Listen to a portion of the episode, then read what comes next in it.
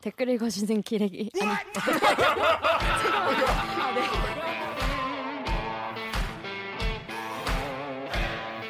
아, 네. 아 댓글 읽어주는 기자들 찔렀네. 기레기 아닙니다. 지금 여러분은 본격 KBS 소통 방송 댓글 읽어주는 기자들을 듣고 계십니다. 2부도 기대된다면 좋아요 버튼을 대디께 업로드 소식을 누구보다 빠르게 알고 싶으시다고요? 그렇다면 구독 버튼과 알림 버튼 잊지 말고 꼭 눌러주세요. 네, 누구보다 빠르게 남들과는 다르게 알고 싶으시다면 구독 버튼과 알람 설정. 뉴스 기사만 봐도 빡치는데 자세히 들으면 더 구체적으로 더 더 더 빡칠 수 있는 코너 알빡기 코, 코너입니다. 자 오늘은 이 윤상현 의원, 의원 관련된 아이템인데 요거 해달라는 분이 많았어요. 음. 댓글에 많아가지고 오늘은 인천 동구 미추홀구 의뢰 국회의원 4선의 윤상현 의원이 지난 총선을 앞두고 이른바 한바왕이라 불리는 유상봉 씨 부자와 선거 공작을 했다는 내용을 다뤄볼 건데 일단 한바왕이 뭔지 모르는 분도 많이 계시기 때문에 그렇죠. 어, 일단 일단 그런 사람이 있습니다. 한바왕이랑 해가지고 본인이 당선되려고 뒤에서 이런 이런 저런 야로를 부린 게 아니냐 이런 저런 선거 공작을 부린 게 아니냐 이거 이대로 이게 사실이라면 이거 어 당선 이거 어? 어 반납해야 되는 거 아니냐 뭐 이런 어 얘기가 나오는 거예요. 자 그래가지고 이게 그냥 저희가 보도만 한 게 아니라 수사 받고 지금 경찰 조사 네. 예, 들어갔습니다. 그래서 요 내용을 자세하게 취재한 기자죠. 우리 사회부의 송 락규 락큐. 락규 기자님이 모셨습니다. 안녕하세요. 아, 네. 안녕하세요. 자기 소개해 주세요. 아, 예. 어, 소개를 어떻게 해야 할지 모르겠는데 저는 사회부 이슈팀 소속이고요. 송락규 기자라고 합니다. 옆에 지금 계신 강병수 기자랑 동기이고요. 옆에 계신. 아니, 보니까 여러분 그 네이버에 그 기자 이름을 치면은 그 기자 페이지랍시고 뭐가 나와요. 그렇죠. 예, 예. 그런데 송락규 기자가 자기 페이지에다가 오직 진실뿐 아. Truth only 아. 어떤 제보든 환영합니다. We will rock you라고 써놨어요. 맞습니다. 위 럭키라고 써놨어요? 써놨어 영어로. 네. 근데 이제 대, 이제 영어는 첫 문자를 이제 대문자로 써야 되는데 영어를 잘 못하나 봐. 아, 소문자로 아, 소문자로 써놨구나. 자, 여러분 이게 무슨 내용인지 아직 뭐 잘 모르시는 분이 많이 계실 것 같아요. 그러니까 쉽게 말해서 윤상현 의원이 이번에 지난 총선 당선됐는데 이게 이상하다는 거예요. 이게 이상하다는 거예요. 무슨 일이 있었다. 있었다. 뒤에서. 그래서 다음에 이런 댓글이 있었어요. AL ALRFH JPNIPRQ님이 어쩐지 이놈은 당선 자체가 이상했어요. 라는 댓글 있었고 또 파리쿡의 익명님이 아 이 사람 미추홀구에서 당선됐다는 게 이상했는데 이런 일이 있었군요. 뉴스에서 난리일 텐데 이거 조용하네 라고 했었습니다. 자 당선되지 않았어야 되는 게 아닌가 싶은 사람이 당선됐다는 거죠. 자, 이거 어떻게 취재하게 된 건지부터 일단 왜냐면 타사가 뭐 다 이거 뭐 보도한 것도 아니고 우리가 그렇죠. 이걸 처음 보도했는데 이거 어떤 계기로 이거 보도하게 된 거예요? 예, 우선 경위를 설명드리면 네. 그 한바왕 유상봉 씨가 3주 전쯤에 자, 근데 한방이 뭔지 모르는 분이 많아. 아, 예, 일단 한바는 뭐냐? 차근차근. 한바는 일본어입니다. 일본어. 건- 사실 순화가 필요하고 음. 건설 현장 임시 식당이라고 하는데 음. 뭐 공사 현장 가 보시면 이제 거기 이제 인부들이 식사를 할 곳이 마땅히 없을 때그 음. 공사장 내부에 이제 임시 식당 같은 게 이제 설치가 되는데. 네. 요거를 이제 전문적으로 하는 이제 업자이고 한 한바라는 곳이 이제 건설 현장 임시 식당인데 너무 길어서 저희가 이제 함바 식당 음. 뭐 그리고 이 업자인 그 유상봉 씨는 함바왕 왜 이런? 별칭이 있는데 음. 왜 별칭이 있냐면 이제 사건이 또 있습니다. 2011년에 아. 함바 게이트라고 하는데 이른바 함바 게이트가 하나 터져서 음. 그때 당시에 이제 이명박 대, 아, 기억나요. 대통령 이제. 측근이었죠. 음. 강희락 전 경찰청장이 음. 뇌물을 받았다는 혐의로 구속이 됐었던 사건이 있어요. 네. 이분 말고도 당시에 정관계에 있던 분들 줄줄이 구속이 됐고 그래서 당시에 이제 이분이 별칭이 한바 킹. 돈을 줬다는 이제 그 한바 업자라고 해가지고 한바 왕이라는 별칭을 아. 얻게 되는 이 거죠. 위세가 네. 얼마나 대단했냐면 이제 들리는 소문에 음. 한창 자기 기세 등등 했을 때는 길 가다가 건설 현장 보면은 아 저기 그냥 내가 지금 말 한마디 하면 당장 내일이라도 내 거 한바 음. 들어갈 수 있을. 정도로 예. 나 대학생 때 공사장에서 일, 일주일 아. 어. 직접 근데 하시는 한밭집은 아침부터 술을 팔아. 맞아요. 새참을 먹거든. 오. 한 8시 뭐 이럴 때 새참 파는데 어. 거기서 한 한 병씩 드셔. 어. 어. 다 보면 술 기운으로 일하는 것 같아. 맞아 맞아. 술 술심으로 일하시는. 라면에 술 한 사발에다가 따라가고 그 사발에 따라 마시니까 한 두 번 먹으면 먹어. 음. 되게 양이 좀빡 음. 엄청 또 빨리 먹고. 확 올라오겠다. 어, 30분 만에 싹 일어나서 일하고 점심시간에 와서 다시 또 그렇구나. 그러니까 건설 현장이 이제 클수록 거기 일하시는 인부가 많잖아요. 그래서 그렇죠. 그 인부분들이 식사를 하- 하실 때가 마땅치 않으니까 그 안에 식당을 차려놓은 걸 한밭집이라고 우리가 부르는데 이분이 워낙 이런 걸 많이 하시고 그거 하면서 이제 여기저기 뇌물을 많이 뿌리시고 이래가지고 한바 킹 한바 왕이라 약간 부르더라고요. 놀리는 것 같은데 지금? 그거 뭐 어떡하냐? 아니 그냥 한바 킹 알았어요. 한바 왕. 이분이 근데 이번에 갑자기 이제 그동안 이제 제야에 묻혀 계시다가 예. 이번에 나온 이번에 이제 나온 거죠. 치르고 그러니까 이분이 사실 그 2011년 구속 이후에 사실 그때 여러 이분이 구속됐어요. 몇 년이나 살았어요? 그럼? 그때 이제 수- 구속이 됐다가 이제 다시 출소를 했다가 다시 재구속됐다가 이제 계속 이제 사기 혐의로 아 뇌물을 많이 뿌렸구나. 들락날락 거렸어요. 사기도 있고. 예, 이런 부분이 있었는데 음. 이분이 한 3주 전쯤에, 3주 전쯤에? 이제 이분이 출소한 건 사실 5월쯤인데 음. 저희한테 3주 전쯤에 연락이 왔습니다. 사회부 이슈팀에 연락이 와서 자신이 일종의 양심 선언을 하겠다. 음. 당시 뭐 이분 주장이 뭐냐면 지난 4.15 총선 때 선거 때 자신이 윤상현 의원 측 부탁을 받고 음. 당시 상대 후보 윤, 후- 윤 의원 측의 상대 후보를 공격하는 일종의 진정서를 썼고 음. 그게 활용됐다. 음. 이게 주장이었고 음. 뭐 일종의 선거 공작 폭로를 한 거죠. 음. 그래서 저희는 이게 사실 이분 말을 다 믿을 수는 없어요. 그쵸. 왜냐하면 뭐 아시다시피 뭐 이분이 사실 돈을 줬던 이제 그 과거의 피의자 신분이기도 했고 구속됐던 적도 있기 때문에 이분의 사실 뭐 주장을 어느 정도는 검증을 해야겠다라고 음. 생각해서 직접 현장도 찾아가 보고 관련 있는 분들 관계자분들을 종합적으로 취재를 해보니까 음. 주장 내용 중에 일부는 어느 정도 사실이 확인이 돼서 음. 저희가 보도를 하게 됐습니다. 그렇습니다. 사실 이런 분들이 갑자기 이렇게 연락 와서 하면은 우리 자 기자들 입장에서는 아 내가 낚이는 거 아닐까? 그렇죠. 이런- 음. 불안 불안감이 있죠 사실 그렇죠. 내심. 그런 그리고 거 어쨌든 나쁜 짓을 본인이 한 거잖아. 네. 그렇죠. 가짜 진정을 자기가 했잖아. 네. 그렇죠.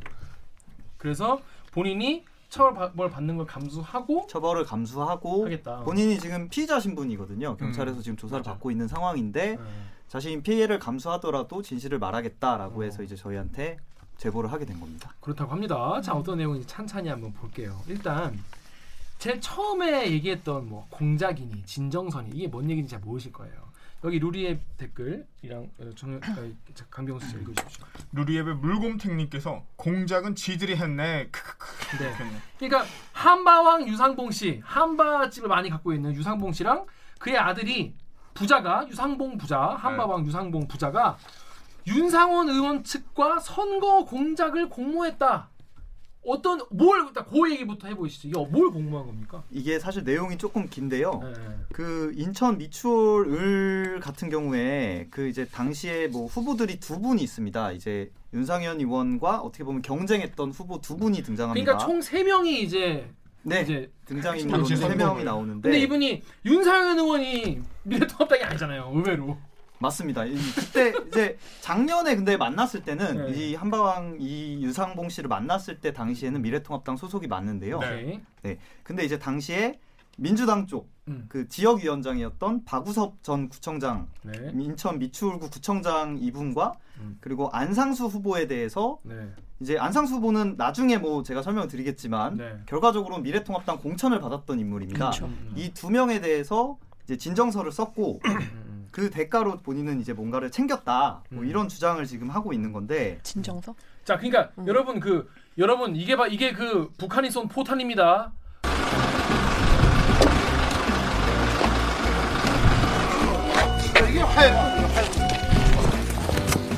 이게 포탄입니다, 포탄. 이게, 그럼 여기에 바로 떨어졌다는 얘기인데, 이, 힘이 나가지고 이게 몇 밀포입니까 이거? 그게 76.1이 아 이거 70이 고사포구나 그러니까 요거는 이제 아마 한 120mm 갖고 뭐 아니, 이쪽에, 이쪽, 이쪽에서 좀 보세요. 예. 저, 저도, 예. 이게 탱크 무슨 거니까, 이게? 포탄 아닌데, 이게? 아까 대표님 포탄이라고 그러는데. 이게 포탄 아니에요, 이거. 마오병. 그 안상수가 아닙니다. 착각하시면 안 어, 돼요. 얼- 얼굴을 띄워주셔야 돼요. 어, 그 안상수 이거 이거 보온병 포탄 그 안상수 아니고 다른 안상수인데 이분도 이제 미래통합당이에요. 근데 윤상현 의원은 어쨌든 무소속인데 네. 네. 통합당 사람이죠. 음, 아니 그러니까 네, 그죠. 통합당 사람이고 예전에 박근혜 대통령을 누나라고 불렀다는. 근데 뭐 본인은 아니라고 최근에 네. 그런 적이 없대요. 근데 음. 그 정도로 친박으로 지목된 음. 전두환 전 대통령 사위였던. 그렇죠. 그렇죠. 그래서 미 그래서 이아 총선 잠깐 죄송합니다. 전두환 씨 사위였던. 과거 칭찬해. 자, 그래서 영혼 없어. 진짜 영혼 없었다 방금. 해야 되니까 해. 어. 그래서 그 총선 때 더불어민주당에서는 박우섭 후보가 이제 그. 상대 경쟁자였는데 어. 결과적으로 이제 총선 민주당 자체 경선에서 탈락. 탈락을 해서 이제 네. 다른 이제 후보가 이제 남영 남영희 후보가 이제 네. 그 공천을 받게 됐고요. 네. 그리고 이후에 미래통합당에서는 안상수 의원이 네. 이제 공천을 받았었는데 네. 이 둘에 대해서 박우섭 후보와 음. 안상수 후보에 대해서 음. 이제 윤상현 의원 측으로부터 음. 이제 부탁을 받고 음. 본인은 이제 공격하는 내용의 진정서를 썼고 이게 총선에서 활용이 됐다. 음. 이게 유상봉 씨 주장입니다. 이 정리하면은 총선 즈음에 해가지고 윤상현 의원이 가장 강력한 정적이 될 수 있는 사람 두 명에 대해서 콕 집어가지고 뭔가 살을 날린 거지 살을. 네, 살을 살을 살을. 날려달라고. 곡성 곡성 나오겠다 지금. 곡성으로 살을 날린 거죠. 살을 날렸는데 둘다 살을 맞아버렸어. 미끼를 물어버리겠어요. 그렇죠. 맞아버렸어. 자 그래서 여기 다음 다음 댓글 우리 정혁 기자 좀 읽어주세요. 매치님이 참 한심하다. 그렇게 의원이 되고 싶냐? 저희 사이트에 BH2님이 사실이라면 너무 야비하다. 네. 아까 말한 대로 이 윤상원 의원 측이 겨냥한 대상이 두 명이죠. 그런데 뭐랄까 이 더불어민주당 의원, 그러니까 더불어민주당의 경쟁 상대가 될 것 같은 사람한테 살을 날리는 거는 뭐 그럴 수 있다고 쳐요. 근데 같은 당에 나랑 공천을 경쟁해야 될 것 같은 안상수 의원 측에게 날, 날렸다는 거잖아요. 그런데 이제 그 안상수 후보 측에 날린 시점은 음. 이제 그게 활용된 시점은 이제 총선 앞두고 음. 원래 이제 안상수 후보도 이제 인천 이제 다른 쪽 지역구였거든요. 음. 근데 이제 공천 과정에서 네. 윤상현 의원은 컷오프가 됐고 그러니까 그리고 이제 안상수 의원이 이제 그 공천을 받게 됐는데 음. 본인도 지역구로 옮기게 된 거죠. 음. 근데 원래 여기 지역구가 그 윤상현 의원 지역구였기 때문에 음. 그 이제 총선을 바로 앞두고 어. 이제 이런 진정 내용이라든가 고소장이 음. 활용됐다는 게 이제 유상봉 씨 주장입니다. 그렇습니다. 그러니까 쉽게 말해서 내 지역 윤- 뺏으려고. 윤상현 씨가 자기 지역구 뺏겼으니까 음. 빡쳐가지고 이제 같은 당이었던 안상수 의원 측에 이 공격하는 내용의 진정서를 내가 쓸 수는 없잖아. 그쵸. 그러니까 한바왕 유상봉 씨한테 저 사람들을 공격하는 진정서 써달라라고 부탁을 했다는 게 이 유상봉 씨 주장이고. 윤상현 의원 측은 뭐 그런 거는 전혀 사실이 아니다. 그냥 민원인 차원에서 나는 민원 해소 차원에서 만났을 뿐이다. 음, 음. 이런 입장인 거죠. 그래서 이제 다음에 푹하님이 미친 더불어민주당 경선 후보 공격까지 예상이 가능한데 한식과 안상수까지 가짜 고소하는 건 진심 개소름 돋네라고 하셨어요. 자 어떤 방법으로 어떤 내용의 진정서를 이제 써달라고 한 거고 어떻게 어떤 경위로 그걸 쓰게 된 거죠? 일단 조금 더 구체적으로 말씀을 드리면 음. 이제 안상수 후보 같은 경우도 이제 안상수 의원 같은 경우도 과거에 인천시장을 했었습니다. 음. 그리고 박우섭 그 후보 같은 경우는 음. 과거에 인천 미추홀구 구청장이었어요. 음, 근데 이 두 분이 뭐 과거 한바왕 이 한바왕으로부터 음. 이제 뭐 돈을 받았다. 음. 뭐뭐 뇌물을 받았다. 뇌물을 받았다 네. 이런 취지의 이제 진정서를 썼습니다. 근데 근데 그걸 본인이, 본인이- 유상봉 씨가 썼다는 어, 거잖아요. 그렇습니다. 그럼 내가, 내가 줬다라고. 근데 이제 유상봉 씨의 주장이고 음, 그죠, 그죠, 본인들은 이제 당사자들 취재를 했는데 어. 그런 사실 전혀 없다. 어, 어, 뭐 그래서 이제 안상수 의원 같은 경우는 이게 허위 사실이다 해가지고 지금 유상봉 씨를 고소한 상태고요. 음. 예. 음. 어. 빡치겠죠. 그러니까 화가 진정서가 났지. 이제 그 유상봉 씨 본인이니까 내가 줬다라고 진정서를 낸 거예요? 그러니까 윤상 그렇죠. 유상봉 씨는 이제 내가 줬다 해가지고 네. 이거를 작성을 했고, 근데 여기서 이제 중요한 게 그 유상봉 씨는 작년 9월에 이제 이걸 만난 거는 윤상현 의원과 만난 건 8월쯤이라고 이제 추정이 됩니다. 세 차례 만났다고 하고 윤상현 의원 측도 윤상현 의원과 그 유상봉 씨가 만났다는 거에 대해서 부인하지 않아요. 음. 근데 이제 그 만남의 취지에 대해서 엇갈리는 상황인데, 근데 이제 이분이 9월에 다시 그 구속이 됩니다. 왜 구속돼 이분은 또? 그때 그 저기 작년 많이 돼요. 작년 5월에 이제 그 나왔을 때가 네.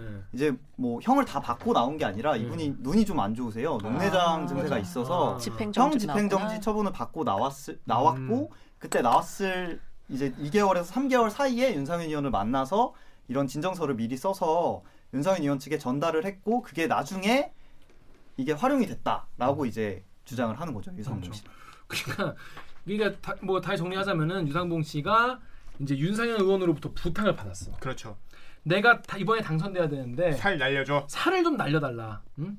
그래서 박우섭 민 더불어민주당 박우섭 쪽에 식당 운영권을 수주하는 대가로 내가 금품을 줬다. 네. 유상봉 씨가 줬다. 유상봉 씨가 내가 과거에, 줬다. 과거에 과거에 네. 준 적이 얼마, 있다. 얼마. 구청장 할 때 구청장 할때 준- 할 때. 그 진정서를 어디에 낸 거예요? 그 진정서는 사실 썼다는 것만 나오고 음. 그게 어떻게 활용이 됐는지에 대해서는 이제 저희가 이따가 설명을 드리겠지만 네네네.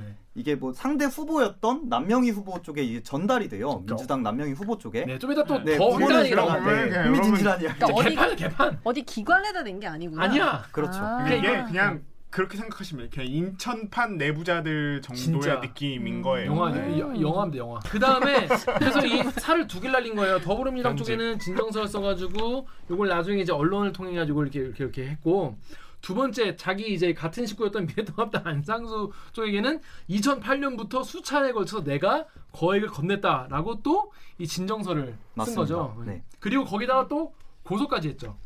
아들 시켜서. 그렇죠 직접 검찰에 설명- 고소까지 하게 됩니다 진짜 개웃겨. 그래서 4월 2일쯤에 이제 고소가 됐는데 음. 근데 이제 이때 당시 4월 2일이면은 사실 선거 앞두고 2주 전 상황인데 그죠, 그죠. 예. 이 선거 앞두고 이제 고소장이 활용된 것도 활용된 거지만 그 전에 뭐 피- 이미 피소가 됐다는 기사도 나와요. 음. 인천 지역 모 이제 인터넷 언론사 통해 가지고 음. 뭐 예를 들면 한방으로부터 안, 안상수 의원 뭐 내연녀 통해 뭐 수십억 받아 뭐 이런 아. 내용의 단독 음, 음. 이런 기사가 거 가지고 나와요. 막 타이틀로 기사가 나오거든요. 예, 예, 예.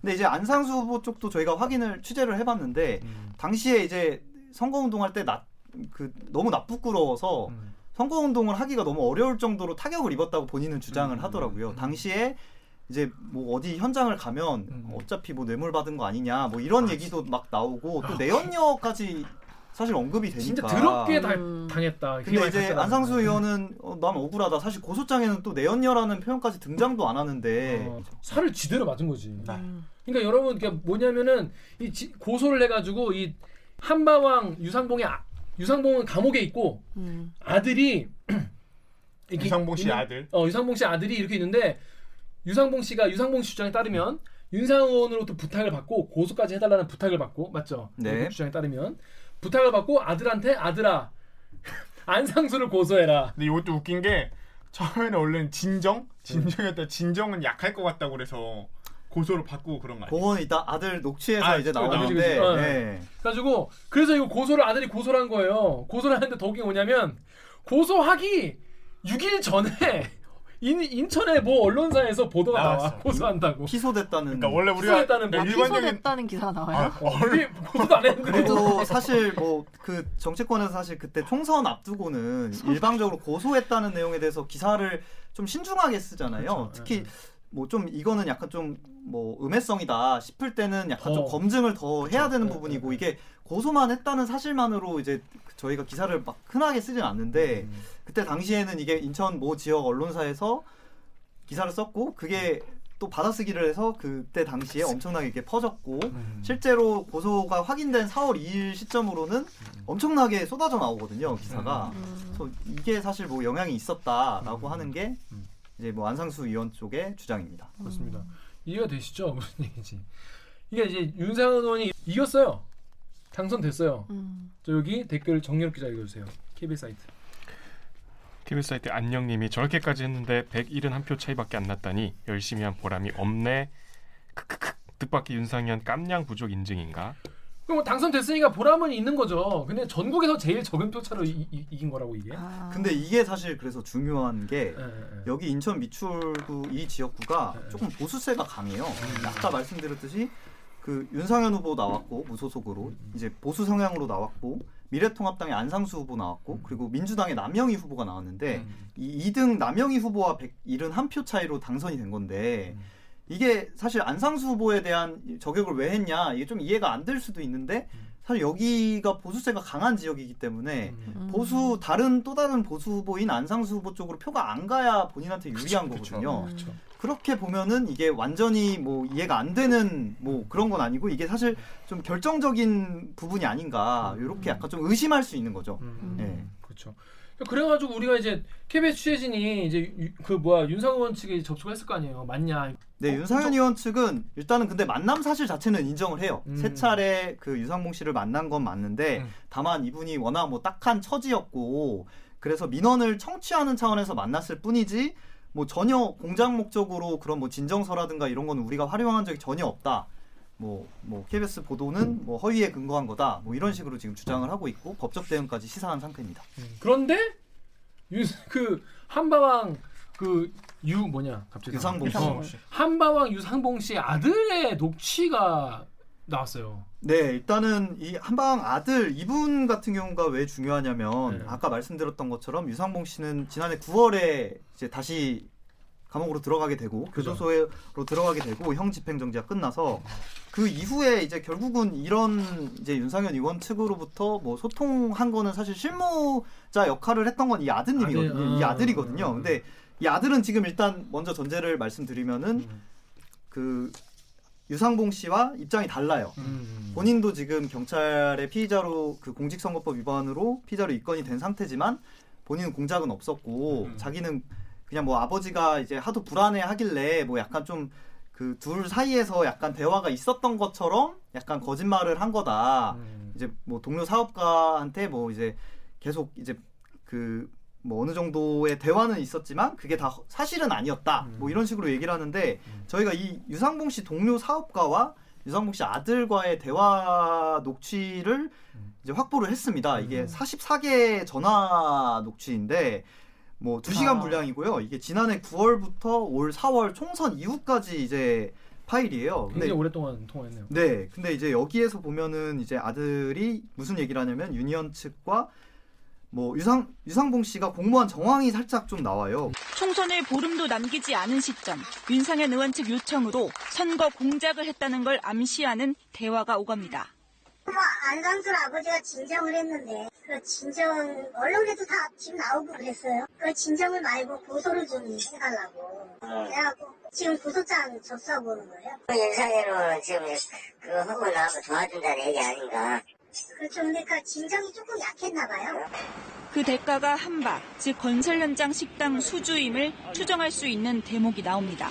그러니까 원하는 쪽으로 롯데에서 하는 거는 해주겠는데 그 선거 상황에서 하게 되면 뭐 윤상현 의원이 몸을 엄청 사리더라고요. 지금 제가 윤상현 그 캠프에 있거든요. 선거 끝나고 2주 안에 어떤 현장인 건 제가 인사시키겠습니다.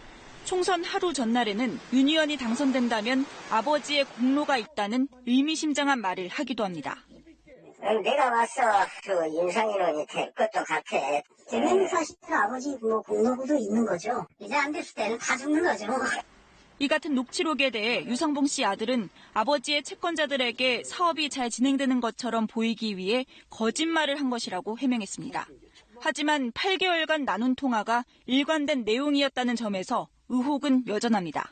보면은 뭐 유니언 쪽에서 진정이 아니라 고소를 해달라고 요청했다. 이거 아들의 목소리인데 뭐 진정은 좀 약해서 지금 고소를 하고 오는 길이다.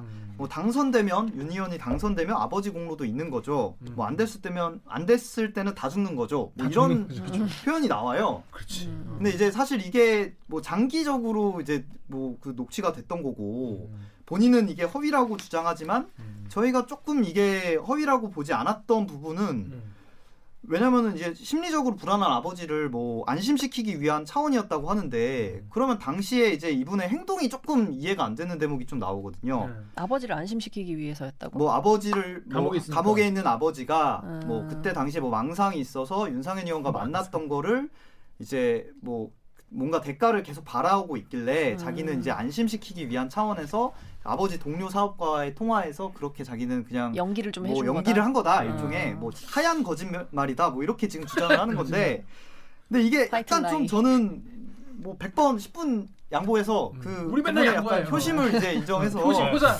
효자였다. 그 인정하고 인정을 가자. 하자라고 어, 해도 효자들이- 좀 납득이 안 되는 대목이 있어요. 뭐 뭐죠, 뭐죠. 사실 그 안상수 후보 쪽에 대한 비방 내용의 진정서를 음, 일단 그 미래통합당 공천관리위원회에 직접 제출을 합니다. 이 아드님이 어. 그 유상봉 씨가 작성했다는 진정서를 그리고 아까 말씀드렸던 아, 것처럼 본인이 가서 제출을 해요. 예 본인이 어. 검찰에 고소장도 제출을 하거든요. 어. 근데 이게 그러면 왜, 왜? 아버지를 왜? 안심시키기 위한 차원이었고 아버지가 그때 당시에 약간 정신적으로 좀 힘든 상황이었다면 음. 왜 아버지의 부탁을 받고 이런 진정서를 작, 제출을 하고 왜 고소장을 제출했느냐 실제로 이게 사실 좀 옮겼느냐. 행동으로 옮긴 것까지는 이해가 안 되는 거잖아요. 불효자인 거.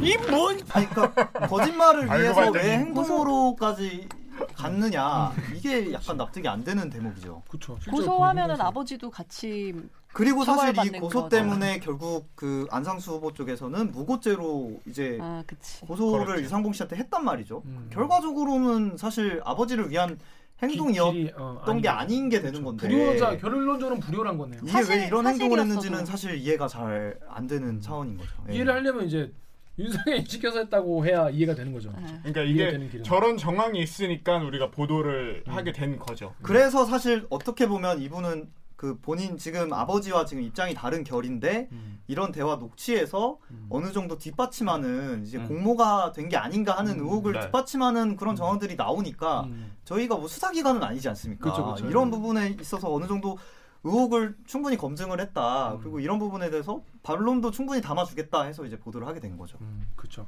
무슨 말인지 여기까지 아시겠죠. 그러니까 뭐냐면 이 원래는 이제 한바왕 유상봉 씨는 감옥에 계시고 음. 감옥에 있는 동안에 윤상현 윤상현 의원은 유상봉 씨는 감옥에 있, 유, 이제 윤상현 의원은 이제 당선이 되고 싶은 거지. 당선이 되고 싶어가지고 상대편에 이제 살을 날리고 싶은데 이제 고- 진정서만 가 진정만 갖고는 약하니까 고소를 해야 되는데 유상봉 씨가 감옥에 있잖아요. 그러니까 유상봉 씨가 고소를 못 하잖아. 그래서 아들한테 좀 시켜라. 그래서 아들이 이제 요걸 이제 고소도 하고 진정도 내고 그랬는데 본인이 다 그렇게 해놓고 어, 나는 뭐 어, 그렇게 이게 우리 녹취를 구해가 녹취 이거 뭐냐고 하니까 이제 아나 아버지 그냥 좀 마음 편하시게. 하려고 한 거다는데 그런 행동까지 이어진 거는 좀 너무 어 이해가 안 된다 납득이 안 된다. 그렇죠. 그 부분에서 조금 이해가 안 되는 부분이고. 그래서 보도를 했다는 아. 것이죠.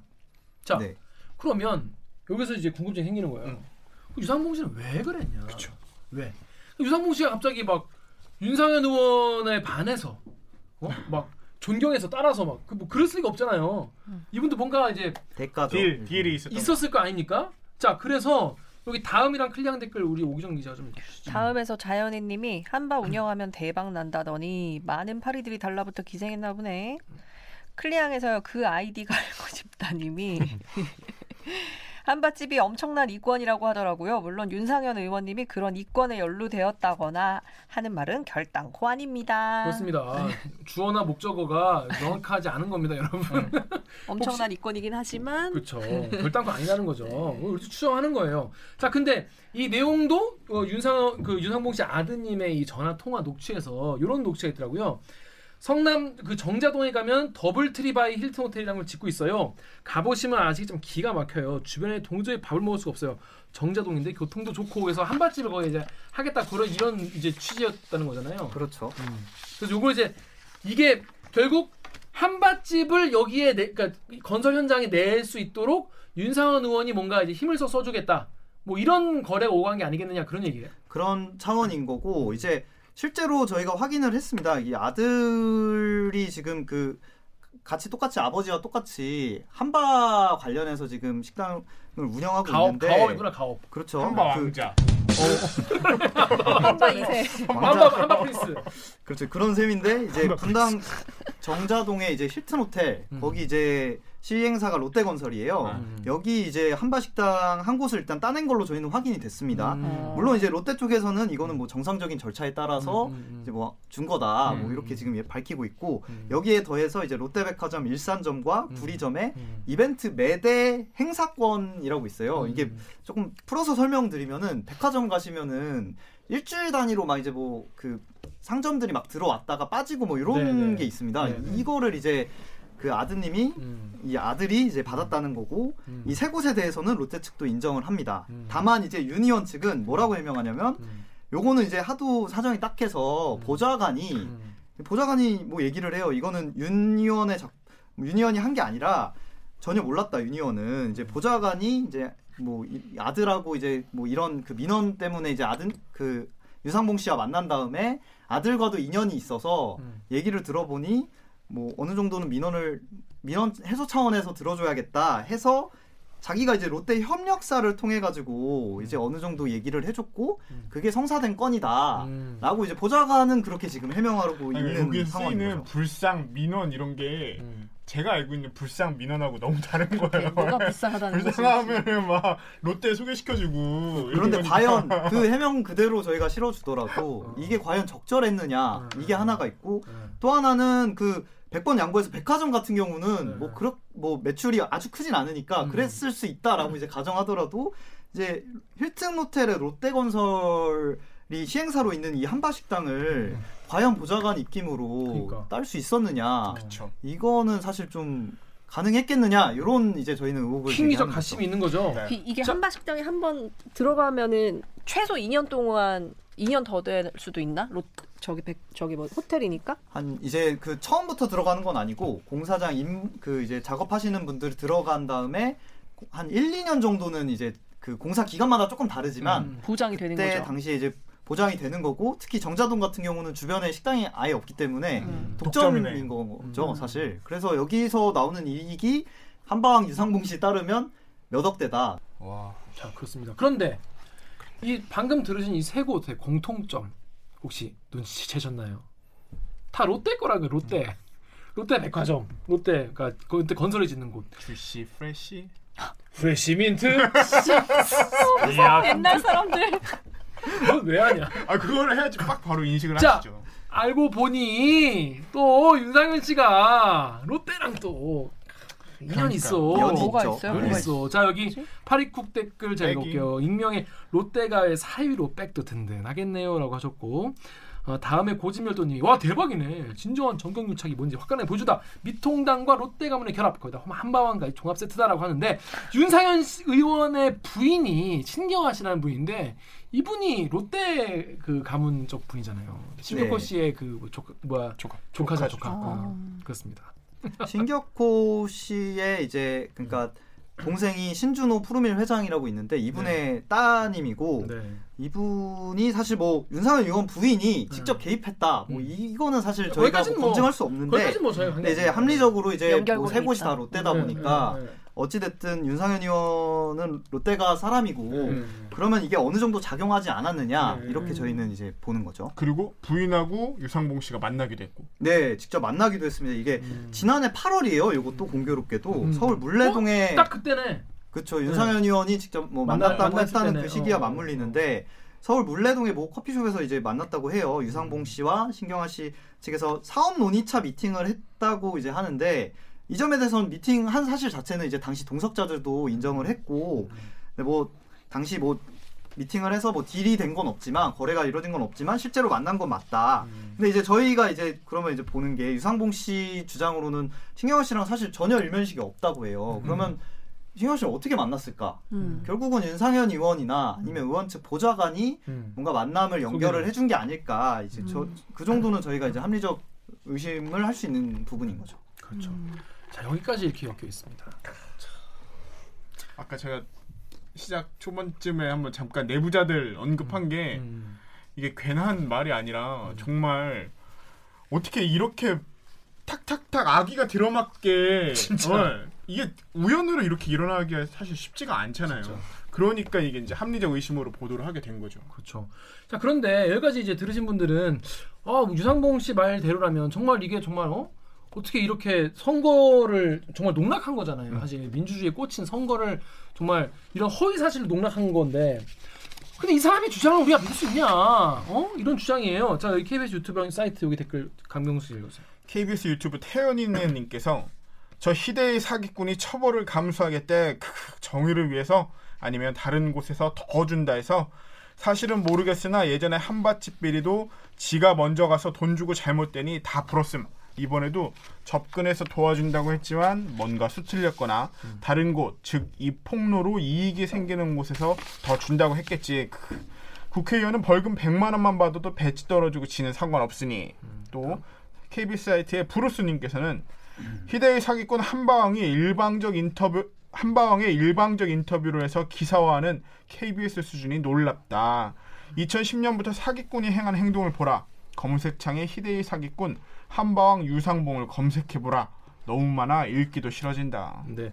그러니까 이제 어, 떤 분들은 이제 아 이거를 이렇게 사기, 이렇게 사기 전력이 많은 분의 이거를 이, 주장을 그대로 KBS에 이제 보도해 되냐 이런 비판하시는 건데 요거에 대해 이런 거에 대해서 어떻게 좀 신경을 많이 쓰지 않았어요? 신경을 많이 썼죠. 음. 저희가 일단은 뭐 이분의 그, 그 이제 제보 동기에 대해서도 한번 짚어봐야 되는데 음. 아까 말씀드렸던 것처럼 그, 그 이제 안상수 후보죠. 안상수 후보한테 이제 그 직접 고소를 당했습니다. 음. 그래서 이분도 사실 뭐 그 문제가 그 아예 없는 상태는 아니었고 그리고 또 경찰에서 지금 현재 피자로 입건된 상태잖아요. 공직선거법 혐의로. 근데 처음에는 이분도 혐의를 부인했다고 해요. 경찰에 음. 나갔을 때는 그러니까 경찰이 이걸 인지 수사했습니다. 첩보를 입수하고 당시 혹시 뭐 공작 의혹이라든가 너가 어쨌든 그때 윤상현 의원 측과 만난 사실이 어느 정도 확인이 되니 뭔가 문제가 있는 거 아니냐라고 했을 때 처음에는 모두 벼- 부인을 했다고 하는데 관련 이제 증거라든가 이런 것들이 나오면서 이제 입장을 바꿨다고 해요. 그래서 이제 이 부분에 아. 대해서 어느 정도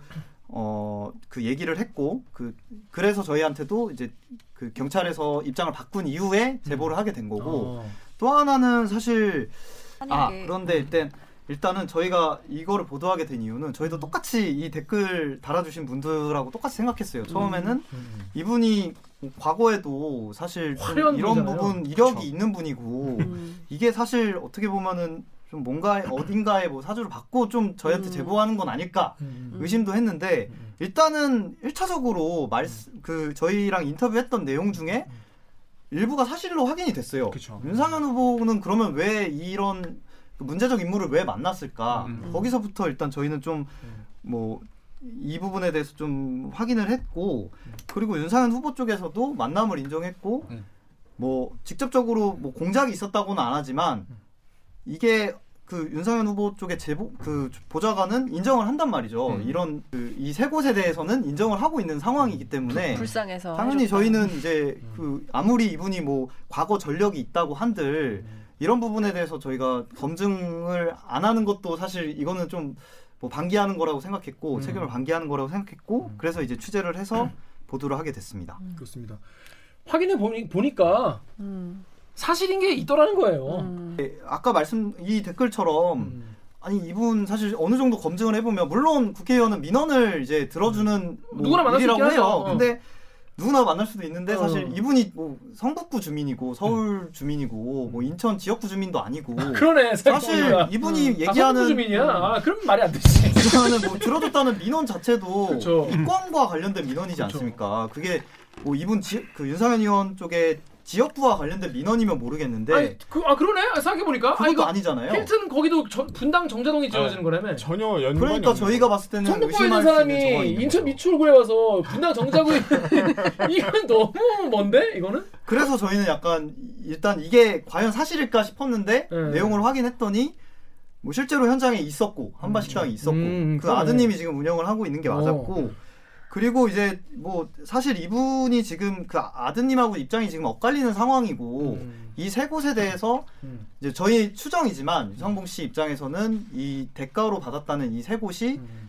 뭐 충분치 못했다라고 사실 본인 입장에서는 뭐 생각했을 수 있고 그러니까 내가 봐도 좀, 그러니까 좀 매대 두 개는 또 하나는 이제 경찰에서 지금 수사 중인데 사실 본인이 다 뒤집어쓰게 되는 셈이잖아요. 그렇죠, 그렇죠. 그러니까 그런데도- 이거는 내가 털고 가야겠다. 음. 뭐 이런 생각을 했을 수 있죠. 음, 그렇죠. 압박감이 있을 수도 있고. 근데 나 사실 나 지금까지 그냥 양이 넉, 넉넉히 듣- 듣다가 그 얘기 되게 정신이 번쩍 나네. 유상봉 씨가 성북구 주민이야?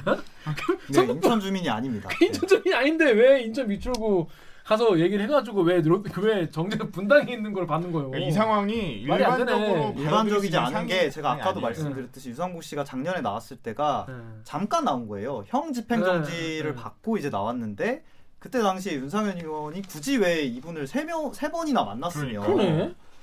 이게 약간 좀 아. 의심스러운 거죠. 이게 한번 정도야 사실 그러니까, 어. 아, 뭐 만날 수 있다라고 맞아요. 생각하지만 원래 그 의원들 막 여러분 뭐 이렇게 만나자고 하고 막 그러면은 뭐, 뭐 의원회관으로 뭐 오라고 하거나 뭐 지역구에서 이렇게 한두 번씩 만나긴 해요. 네, 만나면 가지고 그 당연한 건데 지역 구민들이랑 음. 이건 전혀 다른 문제인 것 같네. 그것도 세 번이나 만나는 건 좀 이상한데. 자. 그런데 지금 국회의원 나왔죠. 재벌, 건설 비리, 뭐 한바왕 이런 게 나왔잖아요. 그 뭔가 영화가 되려면 여기 뭐 하나 또 있어야 돼요. 빠질 수 없는 게 있죠. 언론이 여기서 또 역할을 아주 재밌는 역할을 했더라고요. 두 군데 언론이. 자 보니까 첫 번째 아 여기 네이버 댓글 제가 짧게 읽을게요. YUKY 땡땡땡님이 이 기사를 읽으시고 해당 언론사 이름 밝혀라. 폐간이 답이다. 얼마나 많은 공작을 그동안 했을지 상상이 안 된다라고 하셨는데 먼저 한 언론사가 한 언론사 대표가 당시 더불어민주당 남영희 예비 후보한테 그러니까 그, 그 당시에 이제 막 더불어민주당도 이번 총선에서 이제 공천을 받아야 할 거 아니에요. 누가 이제 후보가 되냐. 그 과정에서 언론사 대표가 접근했다는 거 아니에요? 그 얘기 좀 설명해 주시죠. 그게 시점이 2월입니다. 2월. 올해 2월인데 이때가 민주당 후보 경선을 지금 붙기 한 2주 전쯤이었다고 아, 해요. 굉장히 민감한 그래서. 뭐 이미 지역에서는 박우섭 후보와 음. 남영희 후보가 붙는다. 음. 왜냐하면 남우섭 그 박우섭 후보 같은 경우는 지난해 민주당 지역위원장이었어요. 그렇죠. 그러니까 지역을 관리하는 위원장이었고 음. 그리고 이제 남영희 후보 같은 경우는 원래 이제 청와대 행정관으로 근무하다가 음. 이쪽 지역에 이제 출마를 하게 돼가지고 두 분이 맞붙게 되는 상황이었는데 네. 그때 당시에 이제 인천 지역의 모 인터넷 언론 대표가 음. 이 남영희 후보한테 찾아왔대요. 전화를 먼저 했다고 하더라고요. 음, 남영희 후보한테 박우섭이 아니라 남영희 후보한테. 네, 뭐 어. 도움될 일이 있으니까 잠깐 만나자. 언론사 대표가. 그래서 이제 카페숍 커피숍에서 만났는데 네. 근데 이분이 뭐 웬 진정서를 줬대요. 어. 근데 이 진정서가 아까 말했던 한방 유상봉 씨가 작성했다는 그 박우섭 전 구청장에 대한 이제 뭐 비리. 과거에 뇌물을 받았다 뭐 이런 진정서였던 거죠. 살을 날리 살린 날린 거지. 야, 진짜 여러분들 진짜 믿어지십니까? 진짜 나 너무 너무 웃긴데. 그러니까 민주당에서 둘 중에 한 명이 날아가는 살을 이- 이쪽에 그러니까 주면 좋아할 줄안 거지 남영희 후보가.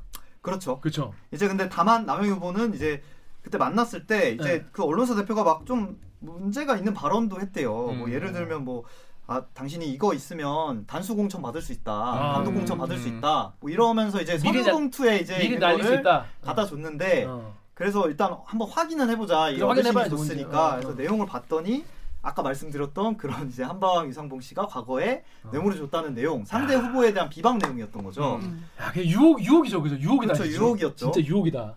근데 이제 남영희 후보는 여기서 이제 거절했다고 합니다. 네. 아. 이거는 뭔가 정치적인 의도가 있다. 어. 이걸 야. 활용했을 때 가장 유리한 사람이 누구였을까? 어. 음. 여기에 대해서 생각을 했다고 하고 이제 누군가가 떠올랐겠죠. 아. 그래서 이제 이거는 못 받겠다 해서 되돌려줬다고. 와 진짜 네, 얼마나 그렇게 얘기를 얼마. 여러분 너무 무섭지 않습니까? 이게 정치가 진짜 그러니까 진짜 얼마나 무서워 진짜 이런 게 이런 게 거짓 이런 게 막아주고 상대를 날릴 수그 얼마나 사실 욕심이 났겠어요. 저기 제가 남명희 후보라면은 솔직히 갈등했을 것 같아요. 야 이게 진짜면 내가 민주당 단독 후보로 나갈 수 있고 이번 총선 분위기도 좋은데 내가 나가면 당선되지 않을까 국회의원 어 내가 그동안 고생한 게 얼마인데 막 그런 생각 들면서 이 진정서를 가지고 막 발표해가지고 막 박우수 후보를 주저앉게 만들고 싶은 유혹이 나 같았으면 받았을 것 같아요. 근데 이제 남영희 와. 후보도 제가 직접 만나서 얘기를 들어보니까 어. 그거를 만약에 활용을 한다고 할지라도 어. 결국은 그러면 이제 박우석 후보 측에서 당연히 반발할 거 아니에요. 그 진정서 출처가 뭐냐부터 해가지고 이 내용이 허위다라고 어. 해서 이제 반발을 할 수가 있고 그렇게 되면 이제 공천 이제 그 정상적인 공천 절차를 밟더라도 어. 사실 박우석 후보가 반발해서 무소속으로 나올 수도 있고 어. 그런 여러 가지 상황을 밤- 했을 때 사실 이게 옳은 일도 아니고 음. 이거를 왜 내가 써야 되냐 해서 없다. 바로 그렇죠. 돌려줬다. 아, 그래서 신기하다. 해당 언론사. 대표는 뭐 그냥 뭐 알겠다 하고 이제 받았다고 하는데 제가 그 이 언론사 대표도 그래서 취재를 어. 해봤어요. 어디 오. 어디 언론사예요?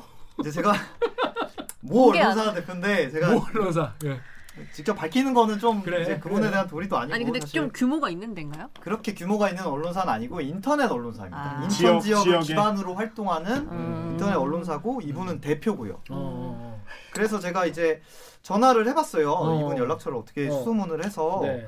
제가 이제 이걸 왜 남영희 후보한테 전달했냐 어. 이게 뭐 취재가 아니라 이거는 어떻게 이건- 보면은 이게 그쵸. 공작인데 그쵸. 왜 이거를 줬냐라고 했는데 거기에 대해서 이제 일단 이분이 좀 당황을 하면서 뭐 자기는 준 건 이제 당에 확인하라는 차원으로 남영희 후보한테 줬다. 뭐그 박우수 식의 후보한테 얘기를- 확인하라 그래야지 후보한테 확인하라 그래. 그래서 저도 아니 그러면 당사자인 의원계. 당사자인 박우석 반론권. 취재하면 되는 거 아니냐. 어. 근데 뭐 그분은 뭐 아니 그거보다 오히려 이분이 뭐 청와대 행정관 출신이고 해서 이분한테 주면은 중앙당에 전달해서 뭐 이게 검증이 빨리 될 줄 알았다. 뭐 이런 식으로 해명을 하더라고요. 이 뭔 개소리야? 구차한 이게 변명이시네요. 그러면 그분 어디 어디서 난 거냐? 이 진정서는 그럼 음, 당신은 어디서 음, 난 거냐 음, 했는데 뭐 제보자 보호 차원에서 이거는 공개할 수 없다. 그래서 제가 이거를 그럼 이거 이 이건 뭐였을까 해서 남영희 후보한테 저희가 이제 한방 유상봉 씨가 어쨌든 저희한테 제보가 왔고 당시 작성했던 진정서 내용도 갖고 계시더라고요. 음. 이제 보여줬어요. 남영희 후보한테 이 내용이 혹시 같은 거냐라고 아니요. 했는데 어. 뭐 한방 유상봉 씨가 작성했다는 그 진정서와 그때 그 언론사 대표가 제출했다는 그 보여줬다는 그 언론- 진정서가 똑같은 내용이라고 하더라고요. 음. 심지어 8장짜리 똑같은 분량- 장수의 아. 분량에 뒤에 뭐 거래 내역이나 이런 게 있는 그 내용이었다고 음. 확인을 해줬습니다. 네. 진짜 와 그러니까 이제 한국 누아르물에 언론이 빠질 수 없는 거죠. 그러니까 100번 양보해서 네. 이게 뭐 제, 제보자가 많이 누군지는 얘기를 안 해주니까 오늘 토탈 300번 양보했어요. 누군지 확인 안 되지만 어쨌든 한방 유상봉 씨가 작성했다는 그 진정서가 활용이 된 거죠. 그렇지. 근데 이걸 화- 실제로 쓰이지 않았을 뿐이지 민주당 경선 과정에서는 그쵸. 그렇죠. 이게 근데 1차 진정서 내용이고 음. 이제 뒤에서 2차 안상수 그쵸. 후보에 대한 내용도 또 자, 나옵니다. 네. 요것도 있습니다. 아 근데 나 너무 웃긴다 진짜. 진짜 영화다 영화. 야, 난 그 받았을 때 남영희 후보의 그 약간 내 내적 어땠을까 생각. 고민, 내적 갈등. 어 그런 갈등이 막 이분이 너무 이제 혹시 또 이게 또 이분이 어떻게 활용할지 몰라서 어. 그 사진을 다 찍었다고 해요. 그 음. 나중에 그 돌려준 그 언론사 대표 책상에 놓은 시점부터 아. 해서 사진을 다 찍어서 그러니까. 기록을 다 남겼대요. 왜냐하면 아. 이게 사실 다시 또 되치기를 당할 수 있는 거기 그치, 때문에 그치. 굉장히 철저하게. 신중하게 바로 그날 돌려줬다고 아, 해명을 하더라고요. 철저하게 해야 돼. 자 그렇습니다. 자 여러분 대단하지 않습니까? 그런데 더 대단한 얘기가 또 나옵니다. 자 다른 언론사는 더 황당한데 우리 정유럽 기자 여기 다음 댓글 좀 읽어주세요. KOI님이 고소 스토리를 짠다 언론에 흘린다 기레기는 국민의 떡밥 두 척 수사 들어가게 고소장 납품 다른 언론사들 일제히 떡밥 납품 제작 돌진 독자들 파닥파닥 한국 언론 사기파. 요건 같은 경우에는 이런 말을 들어도 정말 좀 어, 되는 것 같은 게 고소를 하지도 않았는데 안상수 후보가 고소를 당했다는 고소가 6일 전에 나오는 아까 그러니까 시간을 달리는 언론사인 거죠.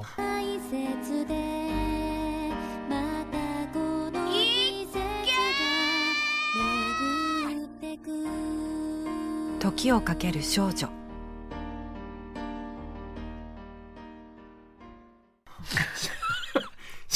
시간을 달리는 언론. 네, 그렇습니다. 그래서 이거 이거 어떻게 된 건지 앞에서 설명했지만은 네네, 앞에 다시 거를 설명드릴게요. 앞에 걸 제가 네. 편집을 하고 요걸 살릴 것 같으니까 요걸 설명을 좀 해주시죠. 네. 네, 요것도 또 다른 인천 지역의 인터넷 모 언론 다른 언론사예요? 예, 다른 언론사입니다. 야 여기는. 인천 지역에 인터넷 언론 되게 많구나. 아, 생각보다 많더라고요. 와. 네. 네, 여기는 이제 유상봉 씨 아들이 그 인천지검에 유상봉 씨 명의로 고소장을 제출한 시점이 4월 2일이에요. 4월 2일에 이제 이 고소장 내용은 아까 진정 내용입니다. 그 안상수 후보가 과거 인천시장 재직 시절에 네. 한방 유상봉 씨로부터 돈을 받았다는 어, 내용의 수십억, 이제 수십억에. 수십억의 돈을 야, 받았다. 수십- 20억을 받았다. 어, 어, 어. 뭐 이렇게 나오는데 네. 일단은 뭐 안상수 의원 당연히 이건 사실 무근이라고 했고 음, 근데 이제 이거보다 더 황당한 건 음. 4월 2일에 고소장이 접수가 됐는데 그쵸? 실제 기사가 나온 건 3월 27일에 나옵니다. 엿새 전에 단독 해서 단독이지 당연히. 아직 유상봉 발생을 씨- 안 했는데. 발생하기 전에 단독이 나옵니다. 유상봉 씨가 뭐 한방 유상봉으로부터 안상수 후보가 내연녀를 통해 수십억 원 받았다. 뭐 이런 식의 이제 기사가 내연녀를 통해서 수십억을 네, 받았다. 내연녀를 통해가 뭐가 또 하나 더 추가됐네. 제목에 이제 또 나오는데 어. 고소장을 또 보면은 이제 그 내용은 또 없어요. 자, 그. 고소장은 누가 고소한 거예요? 그 고소장은 이제 유상봉 씨가 고소를 한 건데 음. 아까 이제 전화 통화 녹취에서 말씀드렸듯이 음. 이제 진정선 너무 약하다. 음. 고소장 제출하고 오는 길이다. 이런 녹취가 나온다고 네. 말씀드렸잖아요. 어. 아들 아들이 유상봉 씨 아들이 대리에서 이제 제출을 한 거죠. 유상봉 씨가 그때 당시 감옥에 있었으니까 음. 이제 그 위임장을 받아서 인천지검에 접수를 하게 된 거예요. 음. 근데 이제 이 전에 그 또 녹취를 저희 들어보면 음. 3월 26일, 27일 뭐 이때쯤에 26일, 27일. 음, 이제 뭐 이런 얘기가 나와요. 뭐 이거를 지금 기자들 만나고 오는 길이다. 나 유상봉 씨의 아들이 한바왕 유상봉 씨의 아들이 나 지금 기자를 만나고 오는 길이다라고 26일에 그런 통화 녹취가 있다는 거죠. 그런 녹취가 있죠. 그런데- 어제도 뭐 기자들 만나서 뭐 음. 있었어요. 쭉 있었어요라고 음. 하는데 저희가 이제 유상봉 씨 아들하고도 지금 연락이 되니까 음. 그때 당시에 기자들한테 뭐 이런 내용에 대해서 진정서나 뭐 이런 부분에 대해서 주는 게 있냐라고 했더니 확인은 해줬어요. 음. 이게 기자들 만나가지고 줬는데 이거는 뭐 과거부터 아버님이 아버 그 유상봉 씨가 안상수 후보에 대해서 악감정이 있었고 음. 공천을 바로 잡아야 된다고 생각했기 때문에 음. 본인은 그 전에도 이제 미래통합당 공천관리위원회에 가서 직접 제출도 했고 진정 내용을 제출했는데 음. 이게 공천관리위원회에서도 이거는 사실 너무 뜬구름 잡는 얘기고 아, 너무. 과거 얘기고 어. 이거는 좀 사실이 아닌 것 같다 해서 어. 윗선에도 보고가 안 됐대요. 제가 어. 미래통합당에도 취재를 해봤더니 음. 그래서 이제 그게 이제 과, 과정에서 고소장을 접수를 했고 그 내용을 미리 전에 기자들한테 어느 정도 음. 공유를 했다. 했다는 거죠. 음. 근데 그래서 기자를 만나는데 그 다음 날 단독 근데 여러 기자들한테 했는데 한 근데 이제 명만 그 언론사에서 단독 기사가 나왔고 그 단독 기사가 나오니까 인천 지역의 다른 또 다른 언론사들도 이제 이걸 그대로 받아가지고 갖고 있으니까? 질세라 어. 질세 아, 썼는데 근데 저 정작 고소는 아직 안, 하, 안 했다는 거. 그렇죠. 기사가 나왔을 때 시점은 음. 3월 27일이고 고소장이 접수된 시점은 4월 2일이었어요. 근데 거기에 내연녀가 등장. 내, 내연녀 얘기는 왜 나와? 고소장에는 또 내연녀 얘기는 없는데 이게 뭐 안상수 의원 측의 주장에 따르면 이거는 뭐 기사를 쓰면서 기자가 소설을 쓴 거다. 음. 내연녀 얘기는 아예 고소장에 등장하지도 않는다라고 얘기를 하고 있고 이- 이게 허위 사실이라고 해서 이 부분에 대해서 지금 그 문제 제기를 한 상태라고 음. 얘기를 하더라고요. 근데 제보를 할 수는 있잖아요. 그쵸? 언론사에. 그래서 제가 해당 기사 쓴 분도 제가 접촉을 해봤어요. 어. 전화를 해봤는데 많이 했네. 이분 주장은 그 제가 그냥 딱 이것만 물어봤어요. 뭐 이분도 똑같이 취재원 밝힐 수 없다. 음. 누가 줬는지 뭐 저희는 뭐 아들로 추정이 되지만 어, 어, 어. 뭐 밝힐 수 없다고 하니까 뭐 그거는 충분히 10분 이해가 된다. 음. 근데 어쨌든 고소장이 접수된 시점은 4월 2일인데 그러면 사실 뭐 진정 내용이라고 하든가 음. 고소장 피소라고 이렇게 기사를 단정적으로 쓰는 건좀 아니지 않냐. 음. 왜 이렇게 썼냐라고 물어봤더니 이분은 사실 뭐 그때 당시에 뭐 어느 정도 진정 내용이 사실이라고 생각했고 고소장 제출한다고 하길래 나는 뭐 이게 사실상 고소장과 사실 별반 다를 게 없다라고 생각했기 때문에 고소 피소됐다고 이제 기사를 썼다 이렇게 당당하게 말씀을 하시더라고요. 끝까지 잘, 잘했다는 거군요. 음. 하여튼 뭐 그렇다고 합니다. 참 요, 이런 이런 상황이었다. 근데 이거 저 나 이 기사 보면서 무슨 생각 들었냐면은 이게 이게 드러나서 이렇지 드러나지 않은 선거 이런 판들이 얼마나 지금까지 많았을까 그런 생각이 들어요. 그렇죠. 그 뭐 다른 또 이런 네. 또 이- 상황이 있었을지 모르는 거고. 예, 예. 그거 무섭더라고. 그쵸. 음. 그래서 무서운 거예요, 진짜. 자 그렇습니다. 자 보니까 근데 요 다음 기사에 또 이런 얘기가 나와요. 요게 그 윤상현 의원이 이제 한방 부자의 민원을 여, 여기저기에 막 전달했는데 그 중에 이제 여당 의원들도 있었다. 그래서 정성호, 김두관 의원에게 전달을 했다. 그래서 네이버에 이런 댓글이 있어요. 여기 오기정 기자 좀 읽- 읽어줄래요? 네이버에서요. 쏨티 땡땡님이 가만 보니 국민들 앞에서는 싸우고 뒤에선 서로 서로 헤쳐먹네. 크크크. 네, 요건 무슨 내용입니까?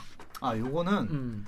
사실 이것도 사실 어떻게 보면 유상봉 씨 진술을 조금 뒷받침해주는 저희한테 제보한 내용을 좀 뒷받침해주는 내용인데 이제 이분이 윤상현 의원을 세 번 만났다 그랬잖아요. 음, 그렇죠. 세 번째 만났을 때 식사를 했는데 음. 그때 당시에 본인 앞에서 정성호 의원과 민주당 정성호 의원과 김두관 음. 의원이 친분이 있다면서 음. 이제 유상봉 씨 아들을 소개하면서 전화를 직접 걸었고 음. 유상봉 씨 아들 전화번호를 알려주면서 음. 내 친한 동생이고 아는 동생이니까 음. 좀잘 챙겨줘라. 음. 뭐좀잘 봐달라. 뭐 이런 취지로 지금 얘기를 했다고 주장을 하더라고요. 유상봉 씨가 근데 이거는 뭐 유상봉 씨 주장이니까 음. 사실 그것도 검증을 해봐야 되잖아요. 그렇죠, 그렇죠, 그렇죠. 전화를 해봤죠. 민주당 그 전화를 받았다는 의원 쪽에 전화를 해봤는데 음, 정성호 의원은 직접 얘기한 게 음. 당시에 윤상현 의원으로부터 전화가 온 게 사실이다. 음. 그리고 뭐 자기 아는 이름이라고 하면서 자기 음. 아는 이제 동생이라고 하면서 웬 이제 유그 음, 땡땡. 아들 이름을 음. 얘기를 하면서 어, 어, 어. 좀 이제 연결을 좀 해달라 경기도시공사 쪽에 이제 연결을 좀 해달라라고 음, 이제 음. 민원성으로 이제 전화가 왔다. 음. 그래서 그런 전화를 받은 사실이 있고 음. 그래서 자기는 그냥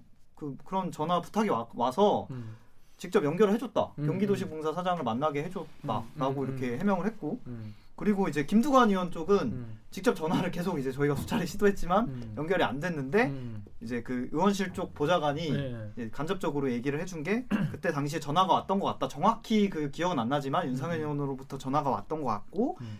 그때 당시에도 이제 뭐 뭐 그 유모 씨라고 해가지고 음. 자기 친한 뭐 좀 어려움을 겪고 있는 동생이 있으니 음. 좀 그 통영시 쪽에 관련해서 민원이 있다고 하니 좀 연결을 좀 해줘라. 네, 전국구예요. 라고 해서 네, 네. 통영시 측에 어. 뭐 연결을 해줬다. 그게 어. 다다라고 음. 이제 얘기를 하는 거죠. 근데 음. 이분들은 지금 일관되게 얘기하는 게 음. 나는 이제 유상봉 씨의 아들인 줄은 몰랐다. 음. 왜냐면 윤상현 의원 소개는 뭐라고 소개했냐면 동생. 이제 자기 친한 동생이다, 동생. 아는 동생이다라고 했기 때문에 유상봉 씨에 대한 언급은 없었기 때문에 음, 음. 이거는 그냥 그냥 웬 그냥 그 민원이라고만 생각했지 유상봉 씨 아들인 줄은 몰랐다.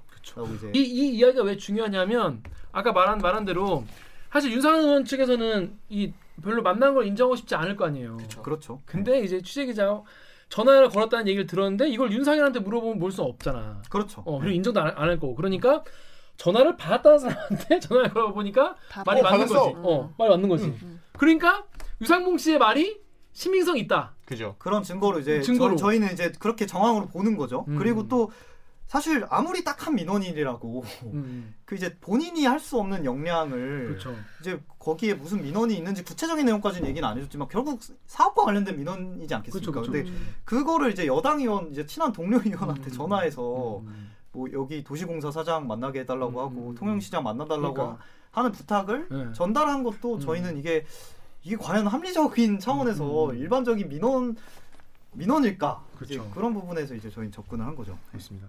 자, 근데 뭐 이런 말씀하신 분도 계세요. 야, 노, 다음에 노래하자님이 어, 윤상현 쪽 혐의는 보좌관 등 이미 구체적으로 선거에 개입한 정황이 드러났는데 왜 거기에 민주당 의원을 끼워 팔고 있지? 물타기 아니야라고 말씀- 말씀하셨는데 제 생각에는 사실 요 얘기를 해야 이 유상봉 씨의 주장을 좀 더 clear하게 설명할 수 있는 것 같아요. 예. 네. 그 전화를 받은 쪽이 사실 그 정당이 중요한 게 아니라 그 어. 윤상현 의원 측과 친하다고 해요. 친분이 있대요. 뭐 취할 수 있죠. 동료 의원이니까 네. 저희는 당연히 확인을 해야 되는 음, 거고 음, 그런 차원에서 이제 확인을 했고 음. 또 이제 하- 사실 제가 취재를 하면서 음. 조금 이해는 잘 안 됐던 부분이 아까 음. 댓글에서도 나왔지만 음. 여야 의원들이 그때 당시 지난해 8월이에요. 음. 그때가 패스트 트랙 끝나고 서로 막안 아, 제일 안 좋을 때. 좋을 때였고 어, 조국 장관 어. 그 인사청문회 앞두고 있는 상황이었는데 이런 민원은 사실 또 이렇게 음. 주고 받는다는 건데 이게 뭐 뭐 한방의 아들의 민원이었다는 걸 인지하지 인지했든 안 했든 간에 음, 음, 음. 사업과 관련된 민원인데 그쵸.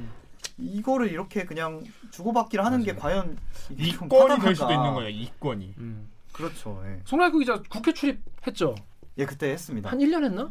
1년 했습니다. 어, 근데 네. 그럼 거기서 이제 그 막 치고받고 막 싸우잖아요. 막 여, 여, 여원들이 네. 근데 이제 카메라 꺼지면 이렇게 또 형 괜찮아 뭐 이렇게 한다는데 그 사실이에요? 아니, 카메라 꺼지고 저희 기자들이 있는 데서는 안 하는데 어. 이제 뭐 사실 뭐 사실 일하는 일터니까 그쵸. 저는 그건 이해해요. 그 동료 네. 정당이 다르다고 무조건 싸워야 되는 건 아니라고. 생각하는데 네, 네. 이제 근데 이런 부분에서 음. 사실 이렇게 그형 동생 하는 게 음. 동료 의원이라고 해가지고 민원을 이제 전달을 하고 음. 그리고 사실 저는 조금 이거는 좀 얘기 짚고 넘어가야 되는 게 음. 실제로 그런 부탁이 왔을 때 뭐 동료 의원 부탁이니까 음. 뭐 그걸 들어줄 수는 있는데 음. 자기가 생각했을 때 이게 조금 부적절한 민원이라고 생각하면은 여기서 선을 그을 수도 있어야 된다고 저는 생각하는데 음. 실제로 정성 의원 같은 경우는 이제 자기 친분이 있다는 이유로 경기도시공사 사장을 만나게 해줬다고 하는데 취재를 해보니까 또 직접 만났다고 하더라고요 유상봉 씨 아들이랑 음. 이분이랑 만났다고 하는데 이 만남은 과연 적절하냐 음. 물론 뭐 여기서 이권을 어느 정도 챙겼고 실제로 뭐 어떤 뭐 거래가 있었는지까지는 저희가 확인이 안 됩니다 근데 이 만남 자체는 음. 그럼 과연 적절한 건가 이 그렇죠. 업자와 음. 아무리 민원이라고 할지라도 이 업자와 그 도시공사 사장과의 만남은 적절할까 이런 그렇죠. 이제 의혹이 있는 이게 거죠. 또 그냥 만남이 아니라 이제 국회의원이 소개시켜주는 소개해서. 의원이면 그럼요. 그러니까 그 그런 만남이면 그 사장도 그냥 뭐 만나는 것보다 좀 더 뭔가 압박을 느낄 수 있는 거죠. 뭔가 부담을 가질 수밖에 없는 거죠. 아, 얘가 뭔가 의, 의원 국회 쪽에 어, 국회 쪽에 뭐가 있구나라고 생각할 수 있고 예, 그래서 이제 의원들은 더 그런 민원을 좀 조심해야 되는 건 맞는 것 같아요. 진짜. 네 그렇습니다. 자 정말 여기까지 여기까지죠 내용이.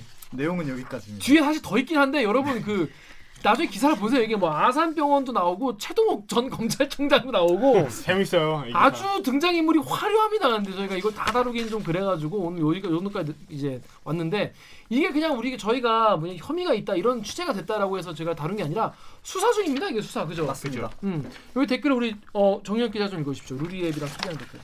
계몽주의자님이 이건 경찰이 의욕적으로 하고 있음 윤상현 날아갈 빌 클리앙의 뱃살 대멍임 그냥 망언인데. 아 그냥 망이네요. 근데 왜 이렇게 민감해요? 뱃살 대망은 저희 아니거든. 아니거든. 나 달리기 하거든. 근데 확정 판결까지 나려면 오래 걸리지 않을까요? 선거법이면 좀 일찍 날 수도 있긴 하겠네요. 네. 수사 지금 어떻게 되고 있어요? 아 이게 지금 경찰에서도 이게 인지 아까 말씀드렸던 인지 수사 중인데 인천지방경찰청 지능범죄수사대에서 지금 수사를 하고 있고 아까 말씀드렸듯이 지금 윤상현 의원 보좌관 이제 보좌관이 입건이 됐고 피의자로 입건이 된 상태고 유상봉 씨 부자가 다 입건이 됐습니다. 공직선거법 위반 혐의로 입건이 돼서 지금 수사가 진행되고 있고 저희가 아까 말씀드렸던 확인했다는 그 한바 식당이나 이런 부분에 대해서 압수수색도 이미 진어, 이뤄졌고요. 음. 근데 이제 그 윤상현 의원까지 과연 이게 피의자로 입건하느냐 음. 이 부분에 대해서는 사실 저희가 수사기관이 아니기 때문에 음. 단정적으로 얘기 말씀드리기는 어려운 부분인데 음.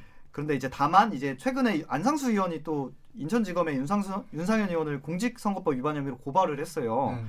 근데 이 인천지방경찰청 위에 지금 인천지방 인천지검이 지휘를 하고 있는 상황이니까 이걸 인천지검에서 별건으로 수사할지 음. 아니면 인천청에 뭐 같이 병합해서 수사를 해라라고 음. 할지는 이제 좀 지켜봐야 될 것 같습니다. 이제 아, 다만 어. 공직선거법 공소시효가 선거일로부터 6개월이니까 얼마 안 남았네요. 총선이 4월 네. 15일이었잖아요. 이제 10월까지는 어떻게든 어. 어. 떤 식으로든 결론이 날 거라고 이제 음. 보여집니다. 아 그럼 빨리빨리 하겠네요 그래도. 한 세 달 정도 남은 음, 거네요. 음.